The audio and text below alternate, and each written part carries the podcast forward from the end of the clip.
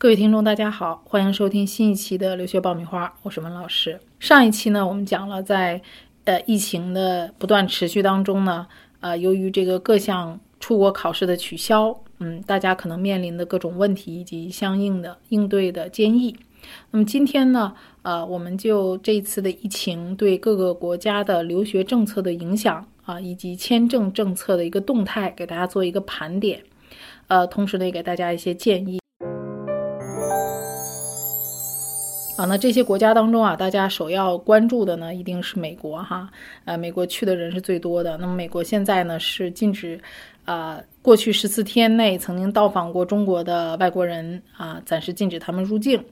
呃，那么如果你是由于签证的原因，或者是要二月份春季入学的学生，啊，你们应该是这一次受疫情波及面最大的学生群体了。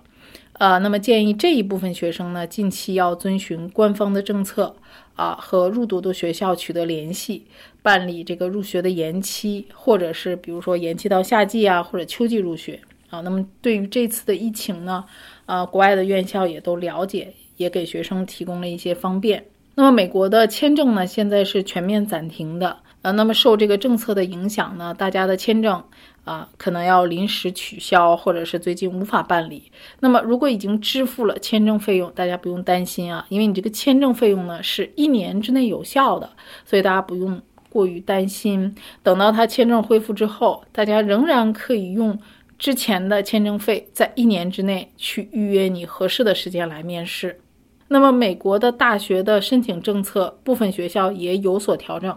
大家可以去联系呃你申请的学校啊，获得一些更准确的官方信息。那举个例子啊，迈阿密大学的商学院呢，啊就将中国学生的硕士申请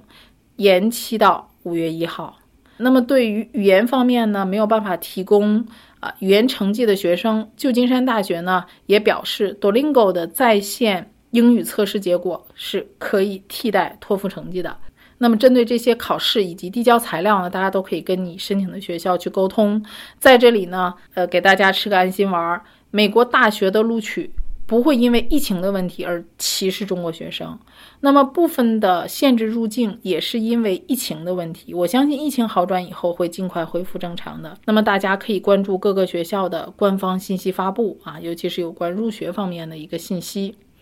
呃，那么九月份。入学的学生，美国的签证也至少要在，呃六七月份以后去办，所以这个呢，对大家现阶段九月份入学的学生并没有什么太大的影响。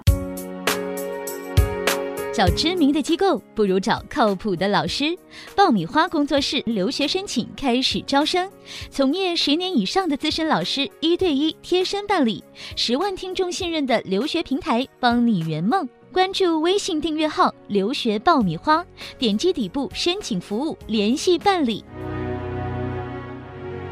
呃，那么跟美国很近的加拿大，它的签证中心呢，更新的信息是二月十七号开始受理啊，而且加拿大呢非常正能量啊，满满的正能量，就是它不会宣布卫生紧急状态，也就是说呢，加拿大并没有跟美国和澳洲那样限制我们中国人啊去入境。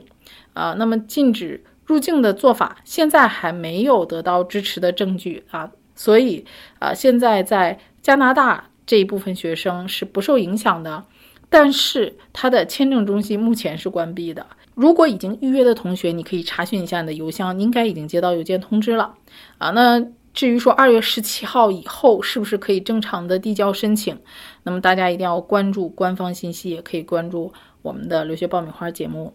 呃，那么根据大使馆的官微公布啊，目前领事馆虽然它已经关闭了这个签证中心，但是它的一些基础业务仍然是开放的啊。那么哪些业务呢？就是第一个，如果你的签证有效期少于六个月，或者是签证过期或者页满的护照。它仍然提供更新的服务。那么第二个呢，就是一些紧急领事援助，比如说呃紧急医疗救助啊，还有这种行踪援助啊。那我们国际留学生可能很少会遇到这些问题啊。第三个呢，就是护照遗失与破坏啊，这个也是可以去呃领事馆去换补发啊。那么领取已经签发的护照。啊，所以大家在护照已经批下来的不用担心，你仍然可以正常去领取。那么对于留学生们来讲，加拿大的这个签证的九月份入学办理时间通常是在当年的六月份到七月份。那就目前来说的话呢，对我们九月份入学的学生，啊，签证影响不大，大家可以继续申请，持续关注疫情的发展。那么除了美国和加拿大啊。以外呢，就是澳洲。那么澳洲离得很近呢的新西兰，这两个签证中心现在都是属于暂停受理的情况，并且呢也没有公布重新开放的日期。呃，那么他们也是要根据疫情的发展以及相关的政府机构给进一步的通知，他们才会公布相应的开放的时间。啊，但是呢，就是现在给大家做一个政策的解读是，呃，移民局这儿。虽然你现在它关闭了，但是它的签证申请是可以通过网上提交的，或者是邮寄的方式啊。比如新西兰是可以通过网上申请或者邮寄的方式，那么澳洲基本上都是通过网上提交的。那么同学们现在仍然可以通过网上去提交，呃，但是它的护照的发放可能会延时。那么澳洲呢，对于学生签证的话呢？呃，境内的学生啊，这里要提示大家，如果你的签证已经结束，啊，你的学习也结束了，这个是不能够因为疫情的问题来做延期的啊，因为有一些学生他的课程已经结束了啊，但是他因为疫情的原因他不想回国啊，那你的签证到期了，那他是不会给你去延期学生签证的，但是你可以通过申请旅游签证或者是新的学生签证啊，举个例子说，我又开始新的课程了。啊，这个是可以的。所以在国外的啊，已经签证到期的同学啊，如果你的课程也已经结束了，你可以考虑申请一个旅游签证做一个过渡，或者是申请一个新的学生签证啊。那么现在呢，澳洲是限制了我们啊中国学生的一个入境啊，所以这个部分的学校也建议啊，从国外如果有返回这个澳洲的学生，建议自行隔离十四天。啊，那么很多学校也开通了延期开学的申请的通道，啊，少数学校呢也推迟了开学的日期，呃，那么新西兰呢现在还没有在边境限制我们中国学生的入境，这个是跟澳洲不同的，但是呢，它也加强了监测。那么新西兰现在呢还没有对旅行或者是出入境做出限制，啊，但是会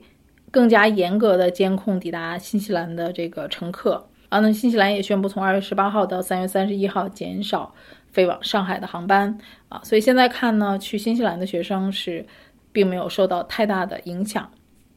啊。那么今天呢，我们把这几个主流国家呢给大家做了一个盘点啊。那么下一期呢，呃，我会对于欧洲国家啊，还有亚洲地区的主流的。啊，留学目的国给大家做一些分析啊，以及建议。好，我们的今天的节目呢就讲到这里了，我们下期再会。